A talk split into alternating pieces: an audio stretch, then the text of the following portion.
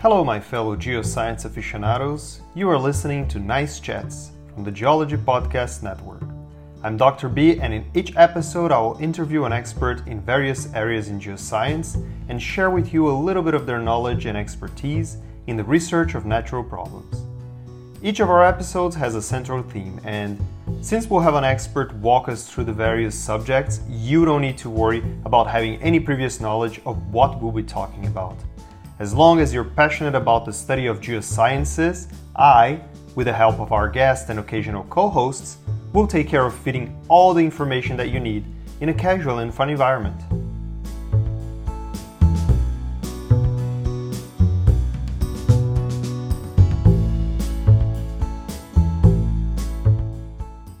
It's a bird. It's a plane. It's a fireball. In today's episode of Nice Chats, I'm interviewing actor and Dr. Luke Daly, a lecturer at the University of Glasgow and a member of the UK Fireball Alliance.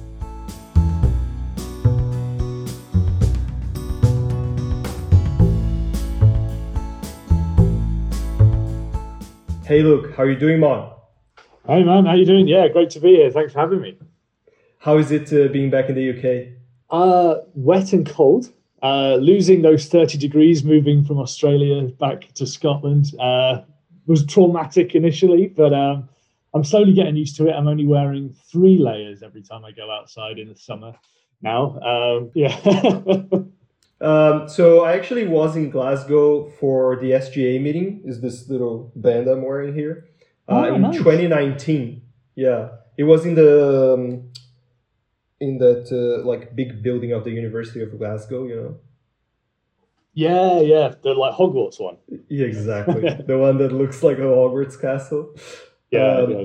And I think that so I went with Bryant, uh, but I think that you were on field work or something, so we couldn't catch up. Yeah, maybe or maybe I was away at a conference or something. Yeah, no, that was a Mm. shame. Yeah. Yeah, it, it was. Yeah, it was my only time in in Scotland, um, and I I thought Glasgow is great, really, but um, I'm sorry to say that I really did fell in love with Edinburgh.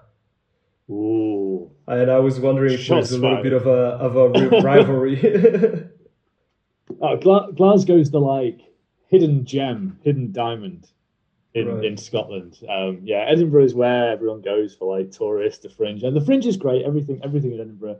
Not ragging it, but yeah, Glasgow's got character and steel and history. That's great. Yeah. Um, so look, I know for a fact that you are a great actor. I wouldn't say great. That's my brother, but uh, yeah, I, I dabble. But what about musicals? Oh yeah, I do love musicals. I do love Okay. do love musical theatre, being on stage, singing, dancing, trying to act. That's good because then you're gonna love the game that we're gonna play today. So, so today, excited. yeah, today we'll play possibly the most embarrassing game ever on Nice Chats, but it will definitely do the job of breaking the ice. And the name of the game is Rake Perfect. You know, as opposed to Pitch Perfect. That's Yeah, little I like it. I structural like it. geology joke. Yeah, yeah, I see what you did there. That's I might use that in my lectures. Yeah. that's that's too good. uh, this is how the game works. We will give each other a science, a geoscience related word, and the other person has to sing a part of a song that contains that word. And if the other person can't guess it, then you sing the song yourself and you get the point. And whoever sings the most songs wins the game. Easy enough. Uh, before we get into it, I'd just like to apologize to you and to the listeners because over the last two weeks, the pollen count in Germany went berserk and allergies have gotten the best of me. I'm only a shadow of the man I once was. So if the singing sounds bad, look, it's not me. Okay? That's the allergies. So don't blame me. We had a similar situation in Scotland. It's the one sunny day of the year, and the pollen counts through the roof. So we're on a Oh. level playing field. All right, ready. Uh, I'm gonna kick it, kick it off with a word, and let's see if you can think of uh, of a song with that one. I'm gonna start with a fairly easy one, okay? hmm So the word is rock. Rock. Um, okay. Kiss. God gave rock and roll to ya, gave rock and roll to ya, put it in the soul of everyone. Great job, How's great that? job. Yeah, that's good. This was the easy one because you know of Yeah, the I mean, the classic, you know, and exactly. Um, so the one that I originally thought about, see if you can guess which one it is.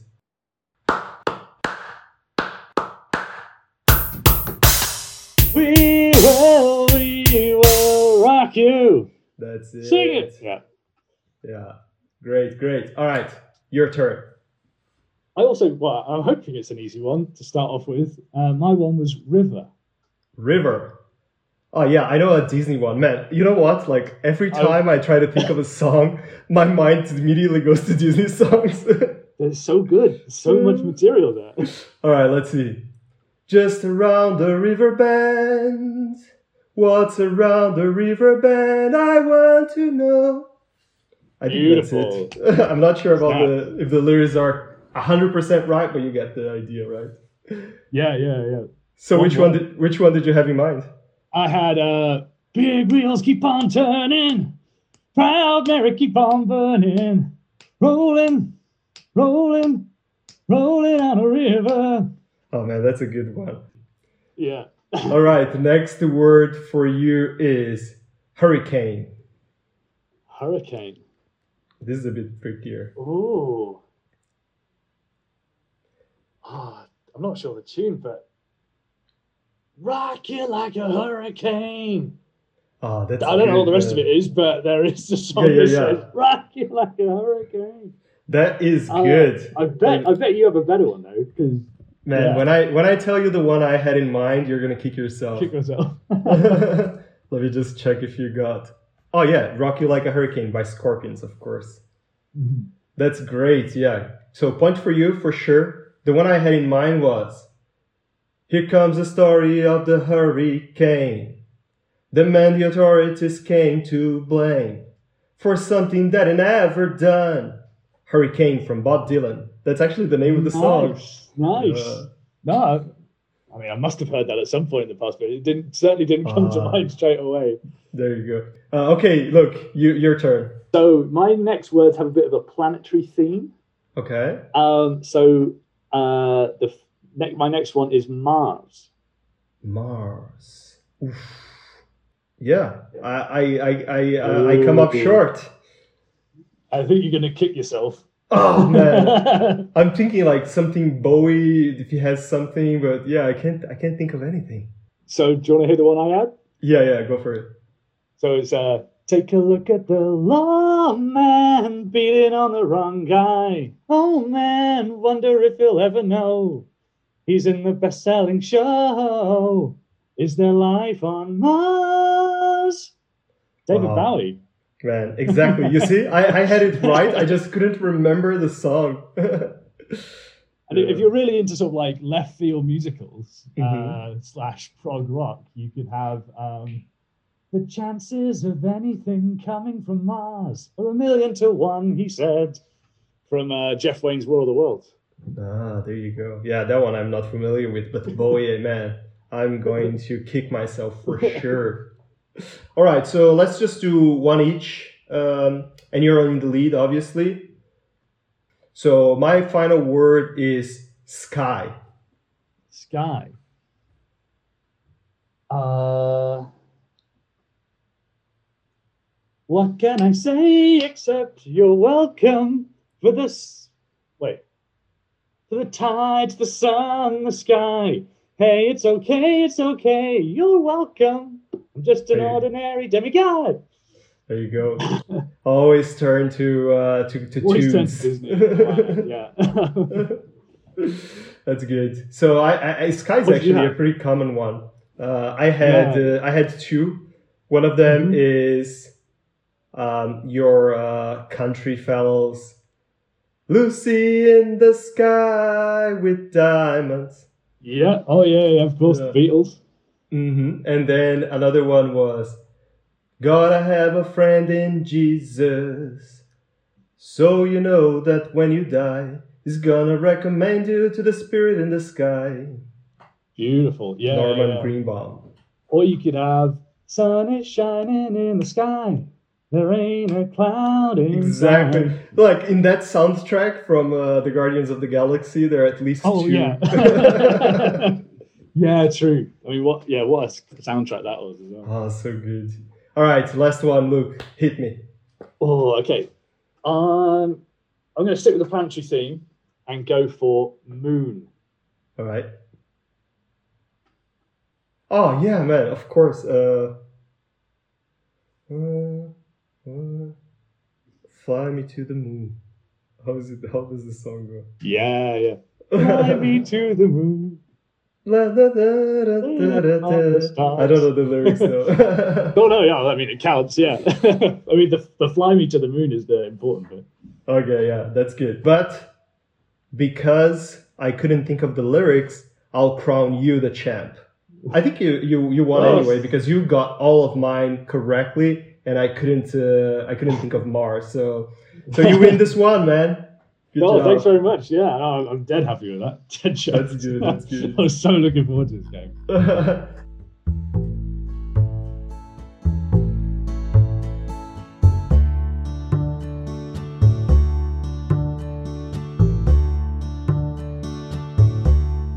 I've always been very proud of my singing voice, but boy, I gotta tell you, Luke sounded like an angel. Alright, uh, let's get cracking on finding some meteorites. Huh? What do you say? If you have ideas for future episodes or guests that you think would fit well with the show, please write to us on our email nicechats at gmail.com. Uh, please subscribe to Nice Chats so that you can get a notification every time we release a new episode. And please give us a five star review and write a nice comment about our podcast and share it with your friends too.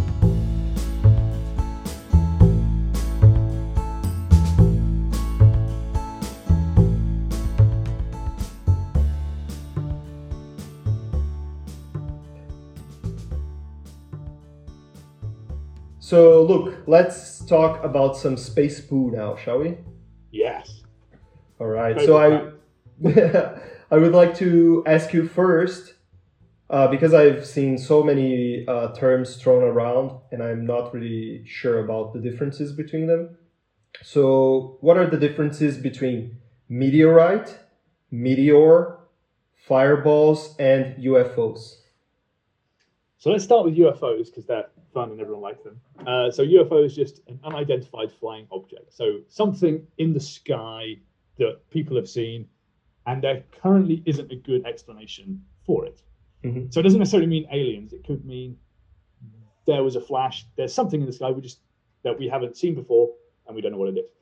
Um, so we ha- we have a few that we've seen in our cameras, for example. Like we saw the giant green octopus in the sky which turned out to be a water droplet that had landed on a camera, and the light from a nearby street lamp had refracted through it and gave us just the green parts of the spectrum. And so it took us ages to figure that out because it was like, why is there a giant green octopus in the sky? Why is it gone? Uh huh. Um, Look, I think that uh, that's exactly what they want you to think. oh yeah, yeah, yeah. Someone just came up and like just cleaned it off and like or like yeah took away the octopus, put it back in its box and everything. um, yeah. Uh, so that so UFO is stuff we don't know what it is, um, and then all the other things you said are stuff we have a pretty good idea about what it is. So let's start with a meteoroid uh, rather than a meteorite, and that's just a rock in space flying around, doing its own thing, nowhere near us. Um, when a meteoroid gets captured by Earth gravity and starts coming in and hits the top of the atmosphere, it's going really fast, like tens of kilometers per second. And as it's coming down, the sort of like air molecules trying to get out of its way, kind of like you know, rubbing your hands together causes your hands to warm up. Mhm. Imagine that, but rubbing your hands together at 10 kilometers a second, you'll just spontaneously combust. So that's basically what happens. These things are like um, heating up a lot, forming a magma, forming well, forming a lava, forming a um, plasma, and ablating off, and they generate a lot of light.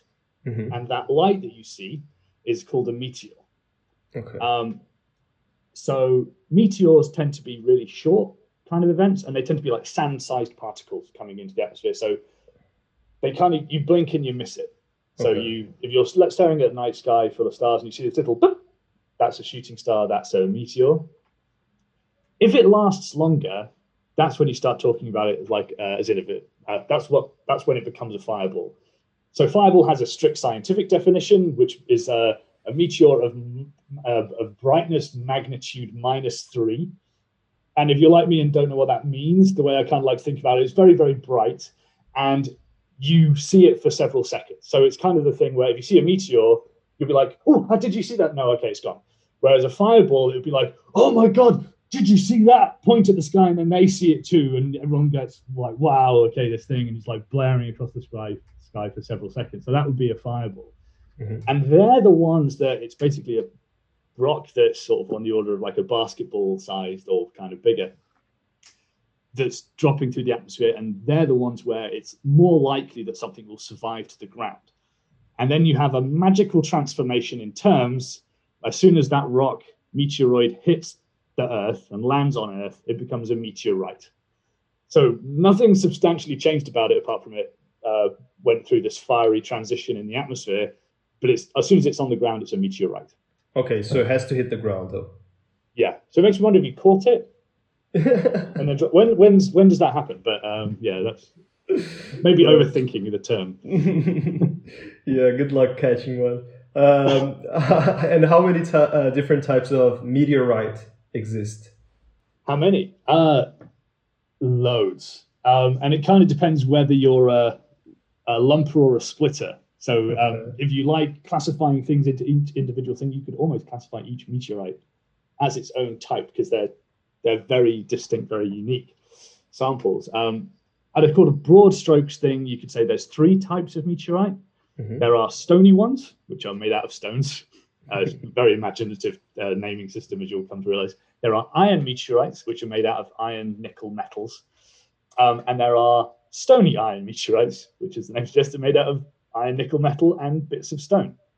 And they kind of tell us lots of stuff about different aspects of our solar system. So iron meteorites come from the cores of planets, so Mhm. right at the center, which is really nice um, because we can't get, get samples of our own core. So we can use these iron meteorites to understand what Earth's core might look like and what it might be made of, uh, as well as what other planetary core systems might look like. Stony iron meteorites seem to be uh, evidence of some of the most cataclysmic events in our solar system, where two planetary bodies smash into each other and the core of one planet merges with the upper mantle and crust of another planet, injecting basically these patchwork veinlets of metal into olivine. And so they're called pallasite meteorites, and they're probably the most strikingly beautiful specimens. Um, and then the stony meteorites, there's kind of two flavors. There's achondrites and chondrites. Achondrites come from the surfaces, the crust of large planetary bodies, so things like Mars, things like the Moon, things like Vesta. And so from those, we can understand volcanic processes or impact processes on other planetary bodies. Mhm. And then chondrites, which is what I spend most of my time studying, all the min- they're the oldest rock in our solar system. They're the oldest rock you'll ever hold. They're four and a half billion years old, and all the dust inside them, all the grains, formed within the first few million years of our sun starting. So we can use these to understand what our solar system was like before there were planets, before there were even small asteroids, and how those asteroids built together, and how our solar system came to be. So, I guess long, long-winded answer: loads of different types, or four. Um, and you mentioned that you know it becomes a meteorite as soon as it hit the ground. And how do you search for those meteorites that have hit the ground? There are lots of ways people try and do that. There's kind of like the sort of like old school brute force method where you just send out folks into areas that are stable over long time periods or have a high some some reason why you might have a high chance of finding meteorites. So good places to search are areas like the Australian outback because it's swathes and swathes of arid, lifeless desert and little black rocks, which is what meteorites look like, stand out like a sore thumb on red dirt. Uh, so like the human eye has a really good contrast. Another really good place to go is Antarctica on these blue ice fields where meteorites have actually been concentrated, where they've fallen onto the ice elsewhere and been sucked up as the ice goes up towards mountains and ablates off and basically every it's almost cheating then because every little black rock you find on the surface of the ice is pretty much a meteorite, and you're just like bagging them up. And so people like ANSMET and uh, uh, Japanese-led expedition, I think there's a Belgian one as well, and the UK had its first one a few years back. Go out and just bring back kilos and kilos and kilos of space rock. They're great, but the key missing piece of the puzzle there which, as any good geologist knows, we don't have their context. We don't know where those rocks came from in our solar system. We've just got 60,000 random rocks that someone dumped in our backyard, and we're expected to figure out how our solar system formed. And we can't even say this rock came from that asteroid. Mm-hmm. And so, a kind of relatively kind of new way, or it's not new, but it's really coming into its own, is this idea of putting cameras out uh, around the world, uh, taking images of the night sky, to image these fireballs as they come in to a give us a good idea about where it landed and to go get it um, and pick it up. And so you're doing a targeted search there. You're not just kind of going out and hoping that lady luck will shine on you and you'll be able to find one. It's like lady luck starts to shine on you but in a three kilometer square box which is a lot more likely than the entire planet. Yeah. um, and the other thing it gets you is you can track it back into space and figure out its orbit by figuring out the velocity and the angle it came in. You can then track it back, see where in our solar system it's come from, take it back a few million years to see where that orbit stabilizes and go, hey, there's this asteroid family or this even specific asteroid in that region of space at that time. Maybe these meteorites that we picked up from that fireball came from that. And then so we can then start doing solar system wide geology with that con- rock context in place. Mm-hmm. So it really adds to our interpretive power of understanding how our solar system formed. Right, and to do this uh, camera work that you mentioned, um, you use the the Fireball network. Yeah, yeah. So um, there are loads around the world. Uh, so Australia has its own called the Desert Fireball Network, which I was lucky enough to be a part of when I was doing my PhD over at Curtin University and helped set up some of those cameras. Uh, that network has gone global now with the Global Fireball Observatory. And now I'm in Glasgow. I help set up uh, the UK Fireball Network, uh, which is the UK arm of that global Australian initiative, uh, which is really kind of lovely. We've, so we've set up six cameras so far and have plans to expand it across the rest of the UK. Uh, and the, but the UK is a bit of a special case because we're not the only gig in town. Like so, and it, this gets a bit of an acronym hellscape. So I'll try and keep it simple because there are seven or eight camera networks, both professional, led by academic institutions, but also uh, sort of like amateur astronomy enthusiasts. And so there is loads of data, loads of cameras sticking up, everything from CCTV cameras to doorbell cameras to Raspberry Pis to um, to our stuff and the stuff of uh, the FRIPON French network. And we all decided to basically come together under the umbrella of the UK Fireball Alliance or UK4, uh, which was kind of a, led by a chap called Jim Rowe, uh, who basically organized this data sharing arrangement. So if we all see a fireball over the skies of the UK, we all send each other each other's data. It gets run through all the models really quickly, and then we have a really good estimate about where space rocks could land. And then the plan is to go get them. So um, you, it seems to me like it's a very collaborative work, which is great. That's something that we love here in this uh, podcast. So then you all come together, and how do you go about tracking them from the pictures that you've uh, that you've taken? Let's say you've already limited your search area. Then, like, what do you do? Do you put a team together that uh, goes out in the field and search for this uh, that's a really good question. And so there are two flavors of that answer. There's the ideal situation, which is what happens in a non COVID world. And then there is the really challenging situation of what happens in a COVID world. Mm-hmm. Um, in an ideal situation, we'd see a fireball that we're pretty sure has dropped a meteorite. We would uh, basically talk to other academic institutions that are studying planetary science and get a team of sort of like PhD students, postdocs, lecturer staff from all around the country to descend on this area. And also then kind of, uh, we have some amazing volunteers with both the UK Fireball Network and across the UK Fireball Alliance that have basically signed up to turn up in a field somewhere in the UK at very short notice, which is wonderful uh, to basically help us search. So, in a non-COVID world, we'd send out that alarm and say like, "Hey, look, anyone who's available, meet here, uh, and we'll go go meteorite hunting." Mm-hmm. Um, and then it's we use very much the same techniques that search and rescue do. So uh, you all line up in a line, uh, sort of two to three meters apart, depending on the terrain, and you just basically walk back and forward across the landscape, um, flipping over at each end. So you make sure you're covering all the ground. Uh, it's pretty slow going, um, mm-hmm. and you've got to keep yourself excited and engaged because it can get boring pretty quick. I mean, it's like, mm-hmm. at hunting is really excited, exciting, but doing that eight hours a day, just staring at the ground, not finding anything, you've got to make sure your brain isn't just switching off. And how um, do you do um, that? Uh, lots of breaks, like chatting to each other, making talking to each other, making sure everyone's okay, but also kind of at the end of each line go, How was that? How how do people feel? And if everyone's like, Yep, pretty feel pretty good, then we flip over and do the next line. If they go, Yeah, I switched off, then we go back and do that line again because he's like, mm-hmm. Sod's Law is that would be the line that had the meteorite on it, and we missed it. Uh, so yeah, you kind of got to go back and check. Um, mm-hmm. But yeah, no, I mean, if anyone has any bright ideas of how to keep ten to fifteen people completely on it for eight hours at a stretch, um, I haven't heard it. oh yeah, it's, man, it's, I, it's, I, that, challenge.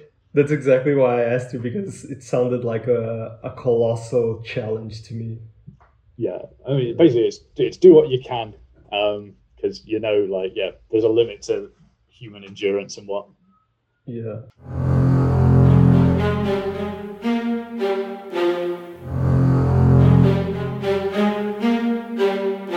And uh, you mentioned that uh, you will put out uh, calls for volunteers, and um, you recently had uh, success finding quite a few meteorites in the UK, right? Uh, how many did you find? Well, so it was all from one event, so all from one fall, okay. uh, which was on the I should know 20, 28th of Feb. It was on the mm-hmm. so yeah a, yeah a recent fall on the 28th of Feb. The bright fireball was seen uh, sort of reasonably late at night uh, around the UK. It's, it was seen as far as Europe, up up in Scotland. This thing was really bright trailed across the sky for ages.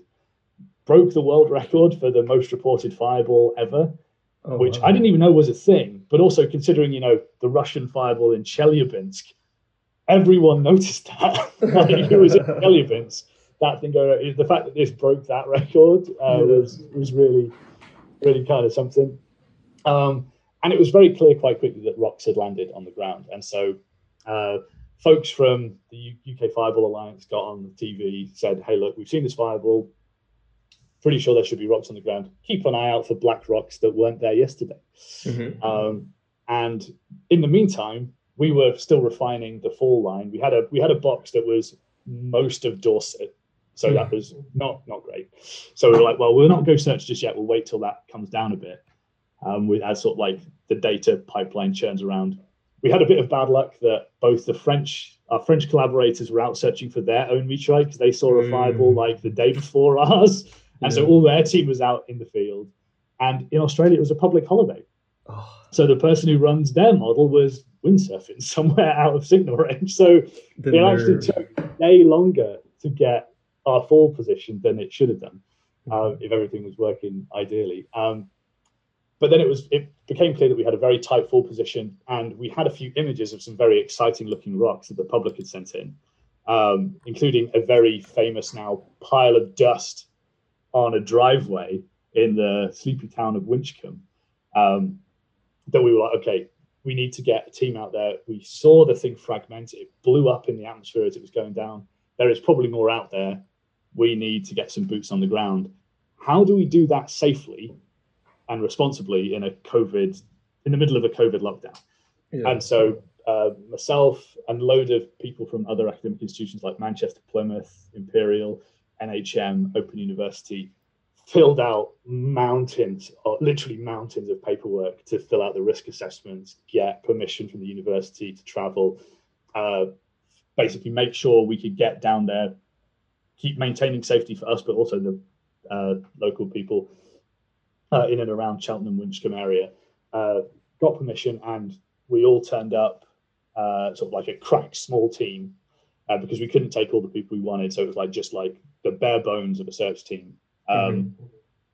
And then we went searching for uh, four or five days. most of the other teams had to go back on the weekend, and so it ended up uh, we covered a huge amount of area in those first two days, but then most other folks went home, and it was just the Glasgow core left mm-hmm. because we'd we'd travelled like nine hours to be there.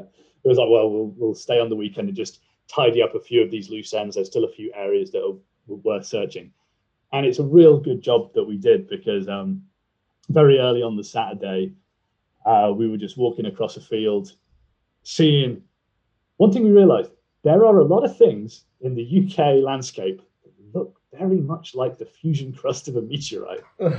Everything from sheep poo, of which, you know, in the Cotswolds, there's a lot of that around. and so every like four meters, you're like, oh, uh, again, I'm tricked again.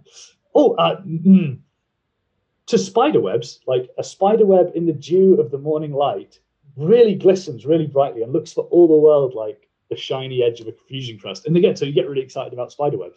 Yeah. Um, and so yeah, we were walking across this field, getting excited about poo, and then my partner Mira, who was out volunteering with us, um, and who hadn't been searching the last two days because she was working from uh, the hotel, uh-huh. came out to help us search. And we were like walking across the field, and she just stopped dead in her tracks. Kind of looked down and was like, uh, Luke, can can someone is, is this is this it? Drop the mic. And I just everything slowed down. Uh, as soon as I, I, was walking over, sort of like saw that it was like totally different to anything we'd seen. Saw the shine of the fusion crust. Saw this like glisten. I was like, I didn't know what to say. I didn't know what to think. It was like, wow, we. It's one thing to find a meteorite on a driveway, that basically like lands on property, and mm-hmm. people find it finding a rock in a field in the UK, uh, people thought wasn't really a goer. Like I remember talking to the folks in Australia and basically getting laughed out the room because they were like, "Well, your Australia has red desert. It's very easy to find meteorites. The UK, like I was about to say, look behind me, but this is radio, so that's not going to work. Uh, the UK has like dark green deciduous forests, swamps, marshland little black rocks just sink like they just disappear very quickly and so to be able to find find one was was amazing and shows that yeah these algorithms can predict these fall positions so precisely that even with everything stacked against us with weather landscape um, we're able to find meteorites in the ground. And so yeah it was an amazing feeling after yeah basically five years of work setting up the uk fireball network and then also working with all the wonderful folks within the UK Fireball Alliance to bring that together, like you said, in this giant, wonderful, collaborative international effort, that we have this utterly spectacular result of having mm-hmm. this brand new meteorite. And we recovered it. The, the stone on the driveway was recovered within 12 hours, and pretty much all this material we have was recovered before there was rainfall. And that's really important because rain really damages these rocks. Like if you get a little bit of rainfall on them, any minerals inside them that are soluble, so like salt, that's gone. And so, and mm-hmm. those minerals we don't normally see in the rest of our meteorite collection because they've been sitting on the earth for thousands of years at the stretch. Yeah. And so this rock basically right is so pristine, it will have all those minerals in it, and we have its orbit. It's like having a sample return mission which is like so NASA and Japanese space agency are sending probes at great expense. If you're up on your football to the cost of one Neymar Jr. or about two and a half, uh, a quarter of a million pounds, sending these things out to asteroids to bring back like literally like grams of material. Where we, so we have that context. This Winchcombe meteorite, which is half a kilo, is basically as pristine or as close to as pristine as those samples will be. So yeah, it's we're going to learn so much from this rock. So yeah, we're we're really dead happy, dead excited, and just can't wait to get stuck into the science. Yeah, that's that's a, that's a great story, and uh, it's very fun for me to see how excited uh, you all are with the discovery. And uh, speaking of, you know, you said, "Oh, we're gonna find great things." Like, what do you ex- what kind of answers do you expect that this rock is gonna give you about the universe? uh, so I'll try and keep this as short because there are literally hundreds of things we can tuck into with this sample, which is which is lovely. I guess the kind of key one that we're hoping Winchcombe will be able to tell us is that one of the big questions in planetary science right now is where did Earth's oceans come from? Where where Earth formed in our solar system was inside something called the snow line. So water should be in a vapor phase. And so what that basically means is that water's gone. That's been blown out by the young sun, solar winds. And so Earth should form pretty bone dry, mm-hmm. Which is very different to the lovely blue planet that's very nice and habitable and moist and lovely that we inhabit today. And so one of the questions is where did that water come from? And the kind of front running theory is meteorites like Winchcombe, which is a water rich type of meteorite which comes from water rich asteroids, rained down on Earth early in its history, delivering both the water but also the organic material that basically provided that primordial soup that enabled life to get going. Mm-hmm. Now, a lot of these meteorites, like I've said, are very delicate. The minerals inside them degrade very fast. So when you measure the water content and the water composition, it's been altered by just being in Earth's atmosphere. So one of the things we're hoping to be able to see is a pristine snapshot of the water content of this meteorite. And if that pristine snapshot is a match for Earth's ocean composition or the water content of the bulk Earth, that would be really good evidence that these types of meteorites are kind of one of the key components that delivered water to Earth early in our solar system. So, yeah, everything from where did Earth's oceans come from to origin of life with the delivery of organics are kind of the two big picture things. But then, even just understanding how asteroids, these water rich asteroids came to be, how they developed and evolved, mm-hmm. and ended up raining on us on the 28th of Feb. Um, all these kind of fun questions is kind of what we're going to be doing over the next year, but probably for a generation or so. Yeah, wow, that's exciting. Um, I also saw, I saw on the on the social medias that um, you advised people that if they did see something that could be a meteorite, to wrap it in aluminum foil, and I just wondered why is that a necessary step? Um, yeah. You know. Yeah, no, that's a very good question. Uh, I guess kind of one of the key reasons you want to so aluminium foil has this nice property that's roughly sterile when it comes out of the packet. Um, it's just a sheet of aluminium. Um, mm-hmm. And one of the kind of important things we want to study in this meteorite is the organic component. So what organic molecules, what amino acids, what kind of fatty acids, lipids, all the kind of pristine building blocks of life. Um, not there's life, there's not life in this meteorite, but like all the stuff that would make up, you'd need to kickstart life on a planet. The ingredients, yeah. Um, we want those to be as pristine as possible. So if you pick it up with your hand, your hand is covered in like oils, skin cells, and so if we then put that meteorite in the organic machine measurer, mm-hmm. and it goes, there is human life in this meteorite, you kind of go, ah, we contaminated it, and we've overprinted all the nice original interstellar, well, uh, interplanetary organic compounds. Whereas if you just cover it in aluminium, that takes out that problem and also like nicely contains that rock in a safe environment, both both from both from like the uh, environment it's in, but also from you contaminating it and potentially damaging that organic signal. So that's kind of the the main reason why we didn't want to want people to touch it with their hands and collect it in a sterile material, mm-hmm. which okay, cool. which is what what's what was really nice about that is when we sat out there, like everyone did that. Everyone who found a bit of Winchcombe followed the protocols to the letter, which was just wonderful, um, and kind of like a really nice story. Everything everything from the people finding it in the driveway and then sort of like generously donating it to the museum to my partner who's like not a planetary scientist, just volunteering, being able to be the one that spotted it, find the meteorite, shows that yeah, you don't have to be a planetary scientist to find meteorites and go meteorite hunting and contribute to these kind of historic events. Yeah, that's like something I'm very interested at is like how do you get the community to be so engaged and so invested in this uh, in this project you know do you, do you have any strategies that you do um i mean i think the most important thing we do is just engage. Like we just talk to folks. So like a lot, like one of the most, what I think is the most important part of my, well, most important part of my job, apart from doing the science that I'm going to talk about, is communicating that scientific discovery to the public in an accessible way.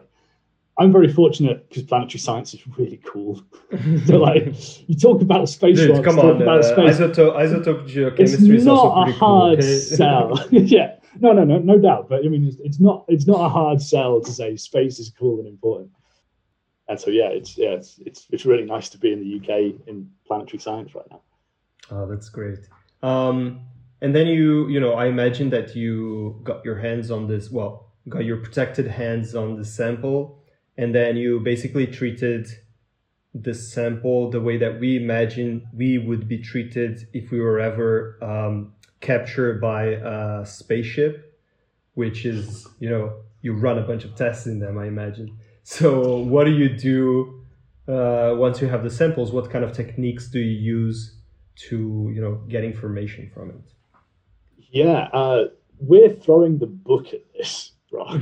um, so the UK well, and global scientific community has got really excited by uh, the fact that we have this rock, the fact that it's such a weird type of meteorite, the fact that it's so pristine, and so uh, we've organised this consortium study. So every lab who's interested in planetary science and has a toy to throw at it uh, is throwing it at this rock. So we're gonna, so at Glasgow, we're gonna be doing um, electron backscatter diffraction, which uh, uses electrons to figure out the crystallography of, of these rocks and see how they're deformed. Um, we're also going to be looking at like atomic detail at the materials inside it to figure out what the sort of very fine grained mineralogy using a transmission electron microscope, which is basically a very large column that sh- throws electrons down at very high speeds through a very thin sample. Um, and one of the kind of most exciting things, uh, well, in my mind, because I'm biased and this is what I do for the most part, is we're going to be extracting 100 nanometer sized needles from it and taking it and putting it in a machine called an atom probe, which literally takes one atom at a time, measures mm-hmm. it, takes another atom, measures it, and you can figure out where that atom was in your sample and build up this 3D atomic cloud. So you're literally getting atomic level precision on structure, isotopes, geochemistry. And so, yeah, we're going to be measuring this thing from the bulk, melting a few bits of it down in various acids to figure out what its bulk chemistry is, but also measuring it at an atomic level to figure out what it's made of. So, a complete dissection of this rock is about to happen in the UK, throwing all the all the all the techniques we possibly can uh, at it and basically showing showcasing the kind of excellent sample analysis that the UK is capable of. Awesome. And um, I imagine, I mean, obviously these samples are very um, precious. And I was wondering, how do you toe the line between needing to characterize a sample and get as much information out of it as possible and the need to preserve it? That's a really good question. Unfortunately, not one I have to deal with because that's the museum's job. So, uh, the Natural History Museum is the repository of meteorites um, in the UK, and so they've done a fantastic job, uh, both uh, sort of talking to the finders, um, arranging that sample to be brought to the museum, curating it in a way that, like you say, preserves it. Um, and of course, we want to study it, we want to be excited about it, but we also don't know what the future holds we can say, yeah, we've got all the best gear, we've got all the best kit. There's nothing we could possibly learn after this, so let's destroy it all for science. But then you go, well, we know for a fact that Atom Probe, for example, in, before 2014 hadn't been heard of in the geosciences. So we don't know what tools will be available for us in the future. And so, like you say, it's very important to preserve it. So we're not going to be using all the material, just a very small fraction of it. Um, and like you said, preserve the material for future scientists to be able to apply new tools, apply new knowledge to. Um, so yeah.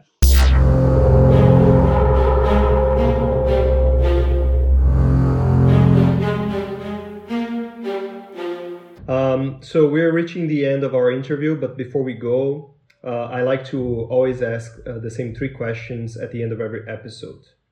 Okay, and these are questions that are a bit more personal Uh, they are designed to make each guest a bit more familiar to the listener, and also they allow us to compare experiences and opinions across all of the geoscience research fields. And the first question is How did you first decide to become a geoscientist?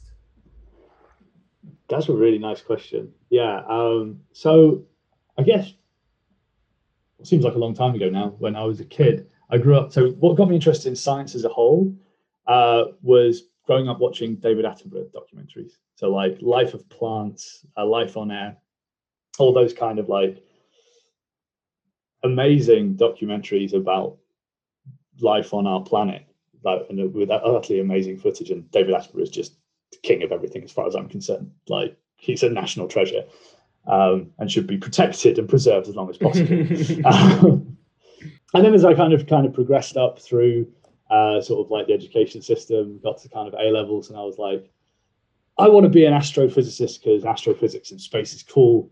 Um, and then I came across quantum mechanics, and I didn't understand it at all. I just could not get my head around it. And I was like, mm, maybe I'm not clever enough to do astrophysics. But at the same time, I was exposed to the wonderful world of geology and geoscience. And I took it on a whim because they, were like, okay, we offer geology and uh, it's really nice. You study how the earth works, blah, blah, blah, blah. But we also get to go to Iceland and Santorini. And I was like, yes, travel, adventure, science, good. I'll do geology. Um, and basically fell in love with rocks, fell in love with the subject, and then ended up applying to Imperial College to take it as a degree. Um, and then uh, what I like to kind of show with the story is I didn't know I wanted to be a planetary scientist for a long time. I bounced between a lot of things. I when I started my degree, I wanted to be a volcanologist. Oh, okay. Because volcanoes are cool, right? Yeah. They're, the big things with lava coming out of them, like they're awesome. Um, but then I also discovered fossils doing some paleontology. Like, well, fossils are cool, like dinosaurs, like, but also just even tiny little things like ammonites, graptolites. Now, graptolites can die in hell. They fully deserve to go extinct. They're really boring. Uh, but like other other fossils, I was like, well, structural geology, paleontology, that's what I want to do. Mm-hmm. Um, and I was all set up to do a PhD uh, studying an area in Morocco uh, in terms of its biodi- paleo biodiversity and structure. Mm-hmm when a certain Professor Phil Bland, uh, who was at Imperial at the time, got a grant to go out to Australia, the uh, ARC Laureate Fellowship. Um, and my girlfriend at the time, Lucy Forman, uh, was his uh, advisee. She was uh, he was his her supervisor, and basically said like, "Hey, I've got this grant to go out to Australia. I'm looking for PhD candidates. I think you would be an excellent candidate." Um, to which she called me and was like, "We need to talk." I was like, "What have I done?" Um, and she was like, "Oh no, like, so I've been off like." Been sort of like provided this offered this opportunity to go to Australia to study meteorites, mm-hmm. and I was like, okay, well that's that's us done then because you've obviously got to take that. That's an amazing opportunity. Like go, um, and she was like, oh, but he said you would also like be an excellent candidate for a PhD uh, if you would consider applying. I was like, why are we still talking about this? Let's yeah, go to Australia to study meteorites. Yes, let's both apply like now. Um, and so uh, went off to Australia and never looked back. Like like you kind of like go, okay, well, rocks on Earth are cool in my opinion. Rocks in space are just another level of cool. Um, and so just kind of never looked back. Had a really lovely time in Australia doing my PhD. Mm-hmm. Uh, very lucky to get a postdoc straight out the gate uh, at Glasgow University after I finished to continue the this sort of like subject area that I love. And yeah, um,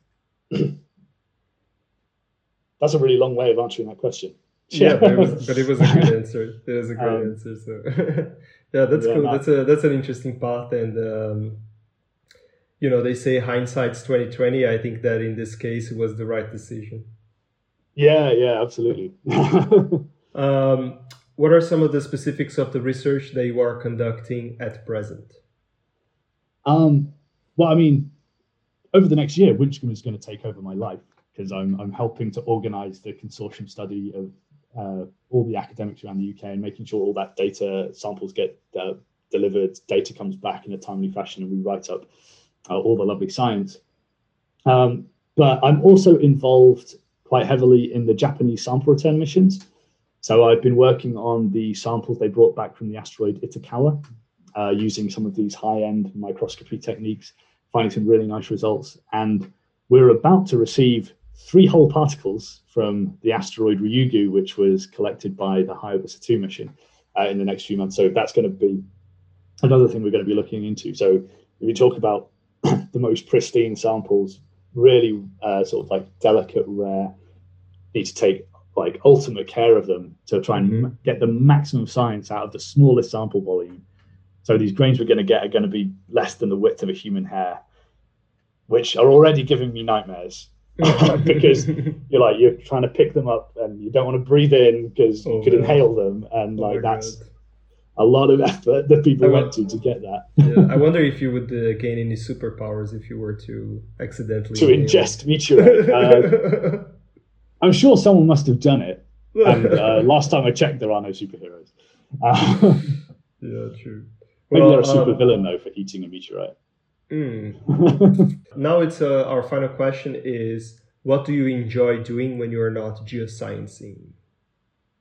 Uh, I mean, as you kind of already mentioned, I really like like my theatre, particularly musicals, um, and doing a bit of bit of Amdram when I can. Um, I also really like uh, Lindy Hop dancing, which is kind of this like original swing, which is which is really funny. Mm-hmm. And well, so not really funny, really fun and suits my dance style of being really flaily to the ground. it's a very flaily dance, and so it just looks normal. Um, uh, so yeah, I really, really enjoy doing that. In lockdown, I've discovered I don't have a green thumb, but try anyway, and really got into gardening and trying to get some get some veggies growing in my garden. Uh, which again in Scotland with very limited light, very limited warmth, uh, nothing's really growing very up. But I'm having fun at the same time. Mm-hmm. Um, yeah, that's, that's pretty much me. Yeah, so Luke, thank you so much for talking with us. I mean, to be honest with you, I could ask you another 20 questions, I say, but we always try to keep our episodes between 40 to 50 minutes. So I'll let you uh, get on with your with your day and your studies, but thank you so much for for having a chat with us. No, thanks so much for having me. It's been a lot of fun. Yeah. Thanks for having me on the show.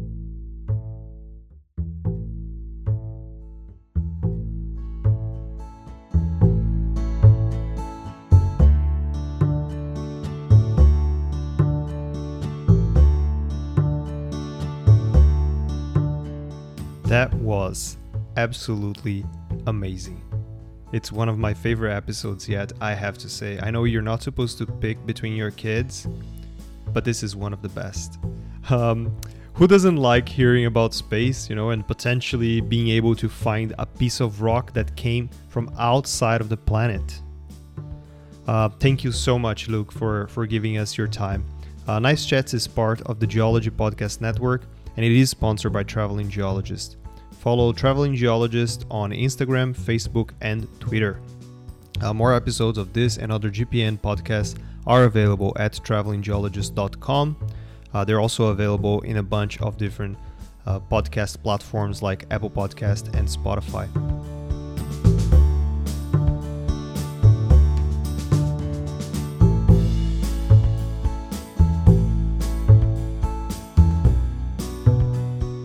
In two weeks, we have the final Loon episode coming out. Uh, we're finally tackling the other side of the Venn diagram. Inside joke, listen to the previous two episodes. Um, and we are going to play the best game ever. okay, I'm done editing this episode. It's Sunday right now, and I'm ready for some Netflix and shale. See you later.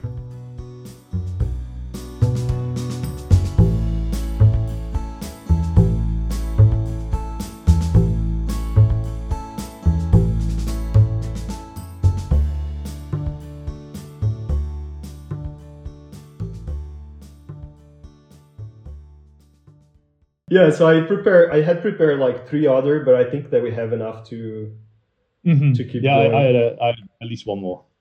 Yeah what what what'd you have? Uh it was mountain. Mountain. Ain't no mountain high oh yeah. Classic. What about um, i had one ah this one volcano So this is a rather niche one because I, I, mean you saw that and I, was, I immediately thought of a load, but uh, I was like, I'm standing in a war zone with the power of the dancing on a volcano as the battle rages on, and no one's gonna know what that is because it was on a like B side CD now and then that probably only my dad and I bought. well, there is there is a, a very uh, very famous one. I think most people will know, especially if they are geoscience lovers. Uh, and it's again a Disney one. A long, long time ago, there was a volcano. So yeah, that was a that was the one yeah. I thought of. Lava. Mm.